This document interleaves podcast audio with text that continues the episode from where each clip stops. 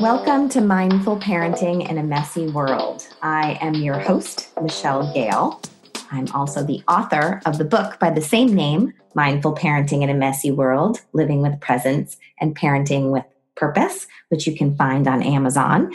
If you have happened to have read it and wouldn't mind leaving a review for me on Amazon, that would be most appreciated. You can also go to my website to join my community at be a mindful parent dot com.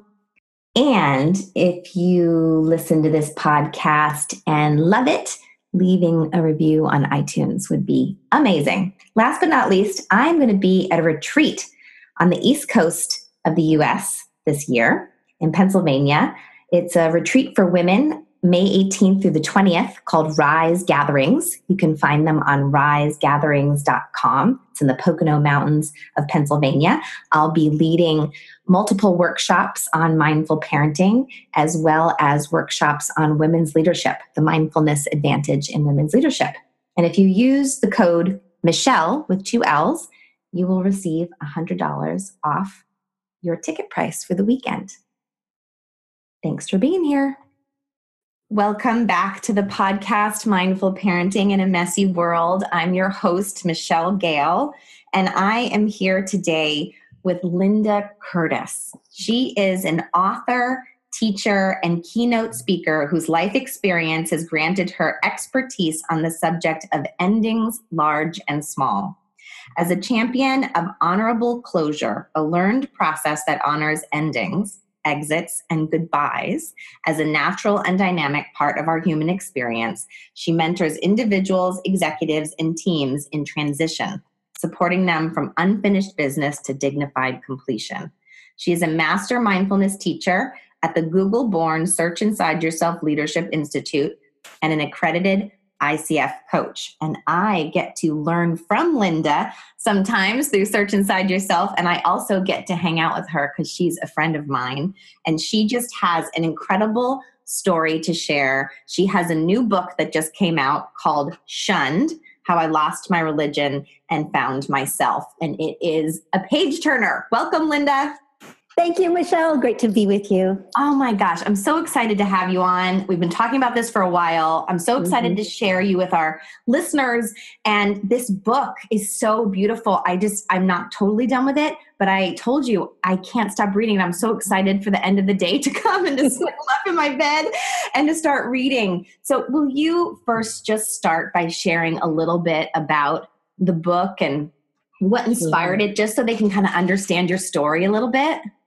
Of course. So um, I was raised as a Jehovah's Witness and was a, just an unquestioning true believer. I started knocking on doors when I was nine years old and, you know, really organized my life. I was raised in that religion. I married someone in that religion and was really very devoted uh, to those beliefs. And the really, the story of Shunned opens as I'm an adult knocking on doors and having one of those moments, those life-changing moments uh, when y- your mind gets opened. You're not expecting it, but it happens. And for me, it involved an encounter at the door of somebody that I worked with mm-hmm. um, at the time, somebody that I really respected. And, and how old were you about this time, around oh, this time? Late twenties. Okay. Late twenties, early thirties. Yeah. So a fully formed adult, you know, really entrenched in, in my life um, as a witness. And um, so there was just this encounter and, and in, in hearing myself speak, kind of had like this out of body experience where you hear yourself speaking. And I heard these words that were really, without being outright, were somewhat condemning Mm. this person who I really respected and knew to be a good person, that there's like, there's, he's not on the right team. Mm. Therefore, you know, he really needs to get on the right team, my team, the team I was representing that day, yes. But he really needed to get on my team. And um, the encounter stayed with me. Mm. And so just to stop there, so this mm-hmm. was really a moment of awareness, a moment of mindfulness. This is kind of the crack where the light began to come in. So you're standing there and there's this person that you admire, that you care about, that mm-hmm. you believe is a good person. And you're basically having to tell them you're bad or you're wrong or you're something bad's going to happen to you if you don't listen to me and be like me. Mm-hmm. Yeah. That's right. Yeah. Wow. Yeah. So there's kind of a way of listening to your own thoughts. Yes. At that moment that was somewhat new. And, and I don't know if it was new as much as that I'd never really had that thought before. Like, oh, this person is good. Do I really believe what I'm, my condemnation? Do I really buy that? Mm. And then there's another component of mindfulness where once you observe the thought, not to dismiss it, but to just hold it like, yes. huh, even though this may be challenging something I really believe strongly, can I still hold this new idea with curiosity and wonder and yeah. see where it might take me? Wow. Wow. And so what was, what happened after that? So the, the, the light's coming in, something new is, is showing up. You're having this awareness. Then what? Well, you know, it was a struggle actually, because this new awareness was, was really uncomfortable. It required that I really confront um, things that I'd been taught and things I'd believed my whole life and that I'd organized my whole life around. Mm-hmm. And, and, you know, just many people may know Jehovah's Witnesses as people that go knocking on doors. I mean, we've all encountered that, um, you know, and it's also jokes on late night television about Jehovah's Witnesses yeah. knocking on doors. We all appreciate that.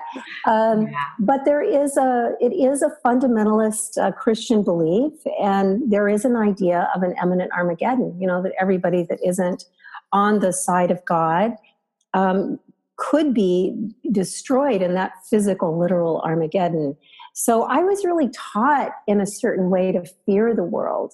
Mm. And um, this was how I was raised, not really to be afraid of people, but to actually believe that if I associated or spent too much time with worldly people, with worldly ideas, worldly being anything that that was not a belief sanctioned by the religion, that that could have a negative influence on me.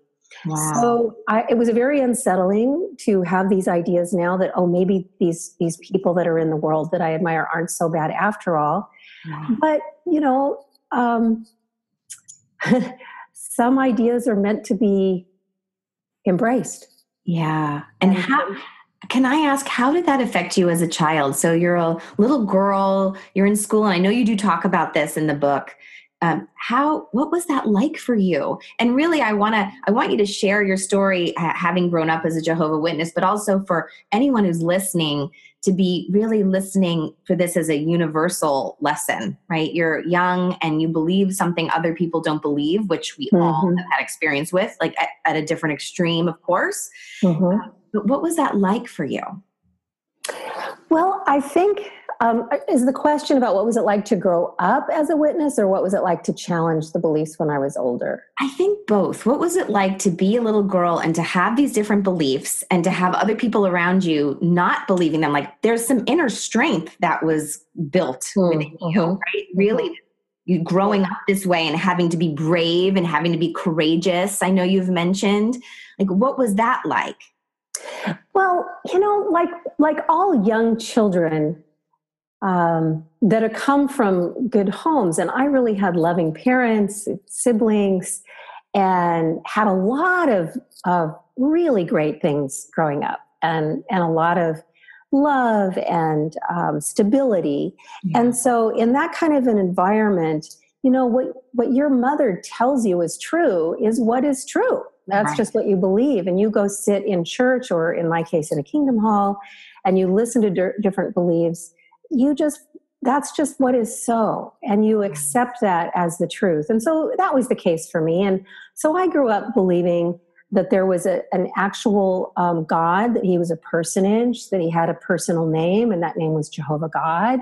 Mm-hmm. And um, that anything that was asked of me to do was the right thing to do. So many people know that Jehovah's Witnesses do not celebrate Christmas, nor do they celebrate birthdays. So growing up, you know, I really didn't celebrate those things. I didn't, I didn't celebrate Christmas until I was thirty-five.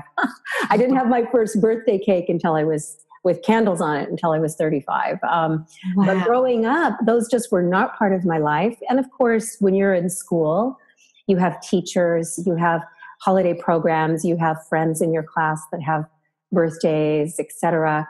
And so it was our practice to not participate in those things. And there was a part of it that was definitely uncomfortable. You know, you're the one that's not doing something. And the, the thing you're not doing is usually fun. And you know me, you know, Michelle, how much I love a good time. Yes. And so, yeah, of course, I, I felt off and, you know, odd to be different. But there was another part of me that was so sure that what I was doing was the right thing to do. And I was so sure it pleased God. And of course, it pleased my mother. So, you know, if you're not going, if you're making God and your mother happy at the same time, that's a pretty powerful motivator, right? Mm. So as I was growing up, of course, I had moments when I felt uncomfortable being different. We weren't allowed to um, participate in extracurricular activities, you know, to join the sports teams, you know, any of that was, was highly discouraged because of the contact that would put us in with the world. Um, so Wow. Those things, of course, were were challenging, but there's another part of you that says, no, this is the right thing to do, and I stand by it. Mm. And how how did, I know you've told stories about kind of the adults around you, the teachers and people around you when you were young, um, you know, how did they support you?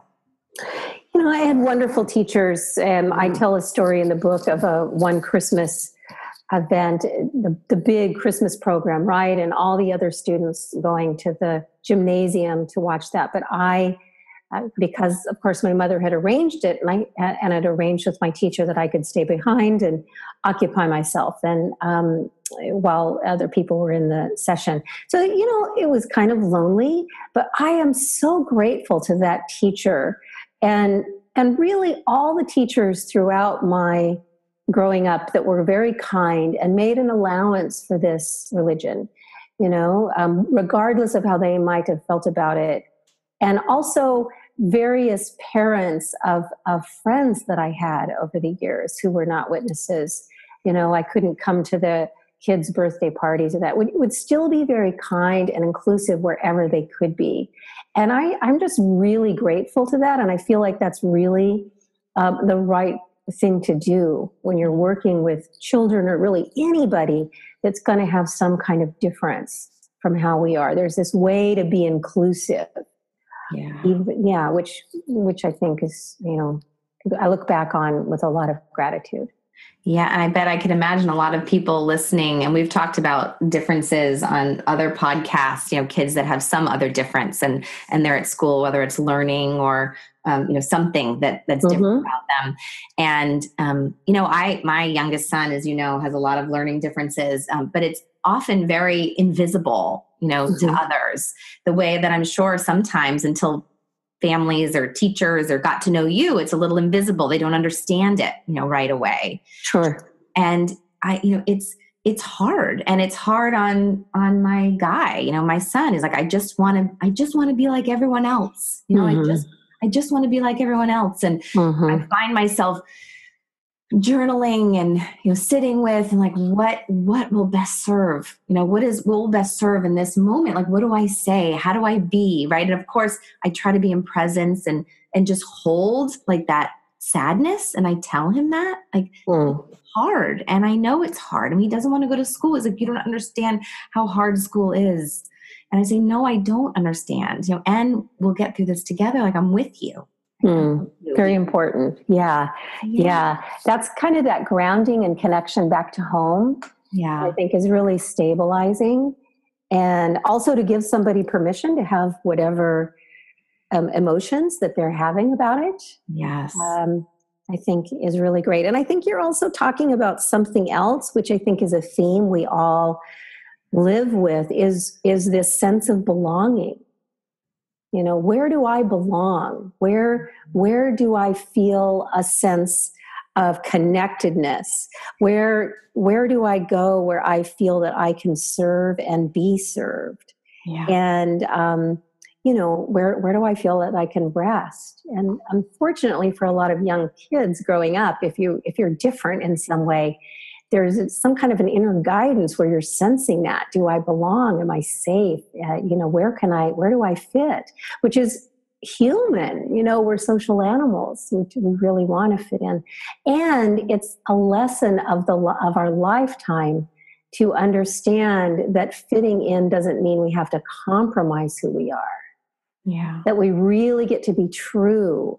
You know, that's a, we don't really understand that necessarily when we're young. And I think that's the gift of compassionate and discerning parenting, yeah. is to, um, which is a little different, or a lot different, I would say, than the way I was raised. Is like, I was raised, you're different, and it's important to stay separate. Mm. Um, and that, that I think is harmful and played out in ways that I really had to work through after I left the religion to see my own sense of belonging. But then there's this, okay, how can we acknowledge when our kids don't feel that they belong in some way, which will happen to every every yeah. child, because that's yeah. just part of the growing up. But then also like, all right, trusting there is somewhere that you do belong, and how to find that and how to sense it inside of your your body um, mm-hmm. when when it's there. Like, what are the sensations of knowing, ah, that I'm safe, I belong. It's okay to be me right here, right now, whatever that me is. Somebody with a challenging, a challenge in the way they take in information and learn, whether it's a challenge in the color of their skin. Um, maybe they come from a different country than where most of the other kids are, but it's it's okay to be you, and you will be loved and appreciated. Um, regardless of this. And there is somewhere that you will feel at ease. And um, it's your job really to find that place. Yeah. Yeah. And, and I'm also imagining, as I'm listening to you, just the resilience that must have been built. I mean, you know, I'm looking for, I mean, there's so, you're such a strong, aware, courageous, awake human being. And, and I, I have to believe that part of that was due to the struggle and getting through the struggle and mm. needing to get to know yourself and needing to be resilient, resilient. And I mean, wow, you know, you, you, you were dealing with the world in such a different way than, than many, many children around you. And so I'm just imagining this resilience that you developed over the years. Yeah, I think that's actually one of the gifts of the religion, quite honestly, is that I was one of these different kids, and it required a kind of resilience. Like, how can I still be a happy-go-lucky kid, even though meh, I had to, you know, I couldn't go to my friend's birthday party, or, you know, especially when you get into the teenage years mm. and you start wanting to go to the dances, or you want to go to the football games, and all all of that goes with even adolescence. And like, how can I still have some kind of joy in in an environment like that? And the irony is, you know, that that strength eventually turned into something that I used to leave the religion itself, which took a lot of strength. Wow. Only, be, you know, mainly because um, this is a religion, unlike many. If you leave it um, and are excommunicated, as I was, the the religious um, position on that is that, that the person that leaves is to be shunned. Like, not, no one talk to this person. It's kind of a tough love um, methodology. I talk about that also in my memoir, like what the thinking is behind that. Um, you know, you, yeah. there's few things you can do to a person that are worse than shunning them. Yeah. I've come to think of it as a kind of emotional terrorism. Mm. And, you know, there, shunning is, has been studied, and it's been present in many cultures. Um, there's a guy named Kip Williams, who's a researcher at Purdue University. One of the things he helped me appreciate years ago um, it, about neuroscience, you know, the, what we know about neuroscience and empathy and, and differences and how that registers in the brain is so much more um, now. But what's really true is when you are shunned by a person, the pain matrix in the brain, the same part of the brain that lights up if we are physically being hurt, is the same part of the brain that lights up when we're being shunned. Wow. It's it's a painful thing to do.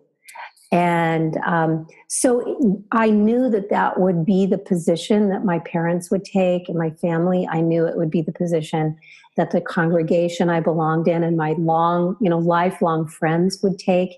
And they did.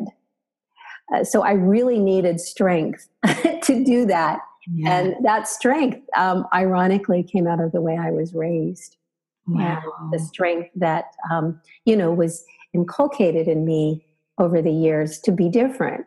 So this whole thing about being different, you know, it's not such a bad thing, right? Uh, to grow up being different. It can really help us to stay true to ourselves as we get older, despite, you know, fear of disappointing other people that we love, disappointing our mothers, you know.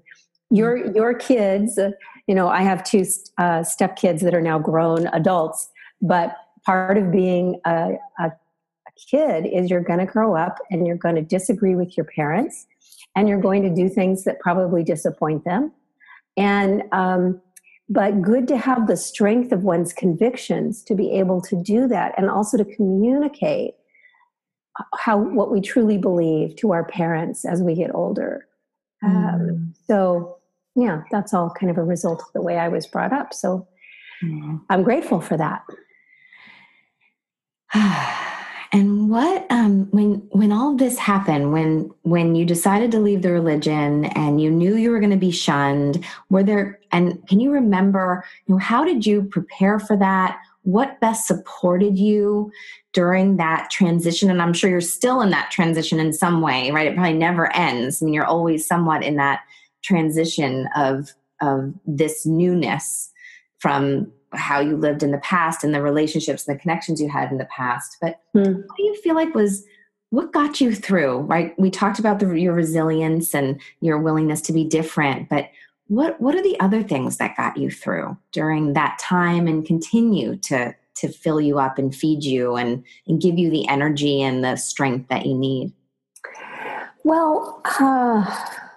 first thing that comes to mind is relationships. Mm. I was, as, as I said, was really taught not to have cl- strong, close relationships with quote unquote worldly people, you know, that being anyone that isn't a witness.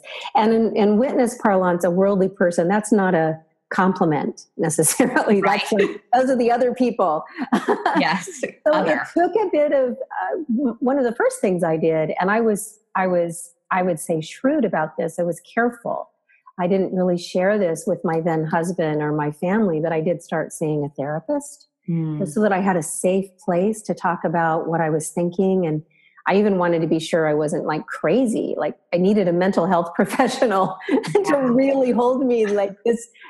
What you're, what you're considering is a huge life altering change, but, um, but you're not crazy, right? right? It's your divine right to be happy. And so to create a safe space for me then to hash out the doubts, the new doubts that had been raised and these new desires that were coming to me uh, to want to be part of the world, to start seeing the world wasn't a place to fear, but a place that might be okay to live, live and move around in. So it started with that and then gradually... Um, finding coworkers and people that were trusted and sharing with them a bit about what I was going through so that I started creating a network of a, of a few good friends that were supportive of me. And, you know, this happened over probably eighteen months wow. from that first encounter to when I actually said, okay, it's time to be honest with my husband. It's time to be honest with my family. This is not, and for me, rather than breaking away from the religion, religion entirely, I just decided to take a break. Like, I just don't want to have input from this religion anymore. And I don't want to go to the Kingdom Hall anymore. I don't want to read anything from that line of thinking. I would like to rest and give myself some space. I don't know what I believe, but I know that I don't believe that anymore. And so... it's first of all, those relationships and giving myself that space yeah. and then also allowing myself to read. I, I remember Louise Hay was one of the first books I read. You Can Heal Your Life, the classic, you know. Wow. which is like, oh, there's this connection between emotions and the things we say to ourselves and the outcome that we'll get. Well, like, that's interesting. And then just opening myself up to other ideas, uh, you know, Deepak Chopra, like finally getting to read something about karma and hearing about karma from a, a Hindu versus hearing about karma from the Watchtower Bible and Tract Society, which is going to have their own take on it, which is not complimentary. And just allowing myself to, to be exposed gradually to other ideas without distrusting them, just saying, you don't have to believe everything, you don't have to reject or accept, just notice, just listen, just read, just try this on and see what what makes sense. And what was going on with your husband and your family at the time when you were exploring, when you were taking a rest? Were, did, were you shunned at that point, or was there some in-between phase? There was an in-between phase, um, and it was that it was about a year um, where I moved from Portland, Oregon to Chicago. Mm-hmm. Uh, I talk about this in the book. It was a huge Uh, benefit to me. I was offered a really nice corporate opportunity and took it as I saw it as an opportunity to, to really make a fresh start in a new place. So on top of um, really leaving my marriage, which was, was really not something Jehovah's Witnesses do, but I did, uh, very shocking to the whole community and to my family. Like, she's really serious if she's doing that. Wow. Um, but of course it was a blow to them, and I can have compassion for the belief that the, their beloved daughter was going out into the world and, you know, risking her life, like that mm. I could die, and mm. Armageddon could come any minute and I could die. And, you know, so it's still a belief that they hold, though it's, you know, twenty-four, twenty-five years later. But there was that in-between period, and it was difficult. My family really didn't want to let me go. There was a lot of, please go back to the Kingdom Hall, please read, please, please, you know, just this great longing on their part for me not to wander out too far. Yeah. But of course I did, because I got to a point where I just saw the religion as something that was no longer appropriate for me. Just yeah. wasn't my place, or a place I felt that I belonged anymore. My beliefs had changed. And while I didn't have everything nailed down, and, you know, I believe exactly these things, and I still don't, um, I, I no longer need a black and white idea of what is yes and what is no. I think life is very complicated and mysterious, and I kind of enjoy not having to have all the answers. Mm-hmm. And not even if I could, I don't think uh, that's so healthy. Um, so it was very difficult for my family. And a year, a year and some months after having taken this break, they really had to accept that I was leaving the religion. And that's when the judicial part of the process happened, where you actually formally leave, and I was formally excommunicated. And that's when the shunning really began. Mm. I'm really just getting this sense of you, you know, standing in your truth, and it feels so alive in our culture right now, right? It's mm-hmm. two thousand eighteen, for anybody listening to this a long time from now, uh, it's two thousand eighteen, and you know, people are rising against gun violence, and the youth are rising, and mm-hmm. women are rising. And there's just this truth telling mm-hmm. that is really alive. And, and I'm really just connecting that right now to your story and to who you are, and to this, this courage to stand in your truth, of, mm-hmm. you know, and, and losing everything you loved and still willing. Yeah. Yeah. And also you're touching on something that I think is also common, is the anger. Yeah. Um, and when this all first happened to me, I, I didn't allow myself to really get angry for the way I was treated. And just, these were my family, people I loved. And I really did understand what was going on in my head, you know, intellectually. Yeah. So this is what people do when we do this. This is what this community does. But then there's this unintended experience of how it actually felt. And it was really very awful. There's a lot of loss and grieving that was necessary, like you would have to do with the loss of any big relationship. So I had to grieve a relationship with God, with beliefs, with parents, you know, loved ones, friendships that ended, all of that. And, and as some time went by, I allowed myself to feel the anger of, of that in a way that was healthy, because I didn't realize um, that anger has its own wisdom. Mm. And that's something I had to learn so that I could give my per, myself permission to really feel an honest emotion. And then to have that anger be guidance, like information. Oh, this is my line. This is my boundary. This is what I care about. This is what I'll put up with. This is what I will not put up with in my relationships, in my, you know, in the way that I move about in the world. And with people in the world today, some of the things you've been talking about, gun violence, social justice issues, the environment, any number of things, the passion and the anger that's positive, and what's the positive side of that that can express itself and motivate us in ways that are healthy and that are useful, because our human family is not going to solve the issues of our time unless we are grounded and centered and emotionally intelligent and emotionally mature in how we express ourselves with each other. Yeah. And I'm really hearing this work that you ended up championing around honor, honorable closure.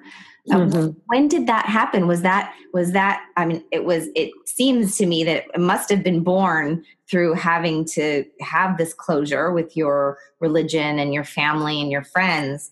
How mm-hmm. did that happen? This work that you're doing around honorable closure? Uh, it, it has been an evolution. Um, certainly grounded in this. I realized um, maybe about six years ago, as I was um, completing this memoir, which has sat on the shelf for a few years, obviously, just, just publishing it now, but completing the memoir and reflecting on my own story, uh, leaving a religion. And then I also left my hometown, and I left, had a really, really lovely corporate career and chose to leave that sixteen, seventeen years ago to start my own consultancy with executive coaching and working with corporate leaders. And now that includes working in this domain of mindfulness and how mindfulness and emotional intelligence are powerful leadership skills. And just in reflecting on all of that, I realized that I'd, I'd ended a lot of things, that maybe I was actually an expert on endings and beginnings, and, and in there as well, a couple deaths in the family and my own personal challenge, health issues that brought me to confronting my own mortality. Yeah. And you start understanding that life is the fragility of life, the preciousness of life, and that the way that we end, ending well makes for good beginnings. That if we, if we take the time to end well, that it can set us, set us up well for the next relationship, the next job, the next project, whatever it is that we're going into. Mm-hmm. And so just out of my own life experience and all the work that I've done over the years, I really, I saw that there was this four-step process and it really an appreciative inquiry that anyone could use in a group format or even individually to just reflect on what's ending and to honor it at whatever level seems appropriate based on what comes out of the inquiry. Mm-hmm. And but definitely, definitely would not be doing that work probably if I had not, um, you know, left my religion.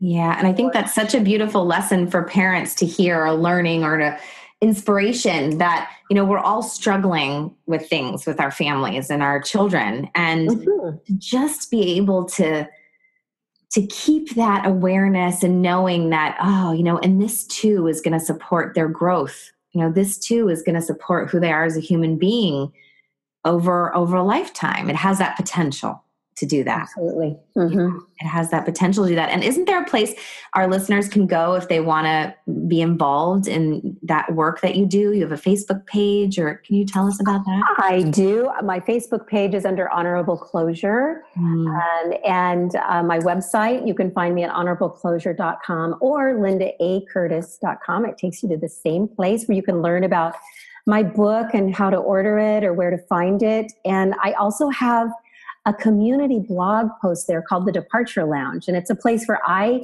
uh, blog about different things I'm learning as I work with people in this process. But there's also an invitation around a monthly theme for people to submit their stories. I really think we learn from each other by, by the richness of our stories. And there's a way to submit stories that are written, but also videos or poems. Or so I'd love for people that are listening to this to check that out, and please um, come be part of the community.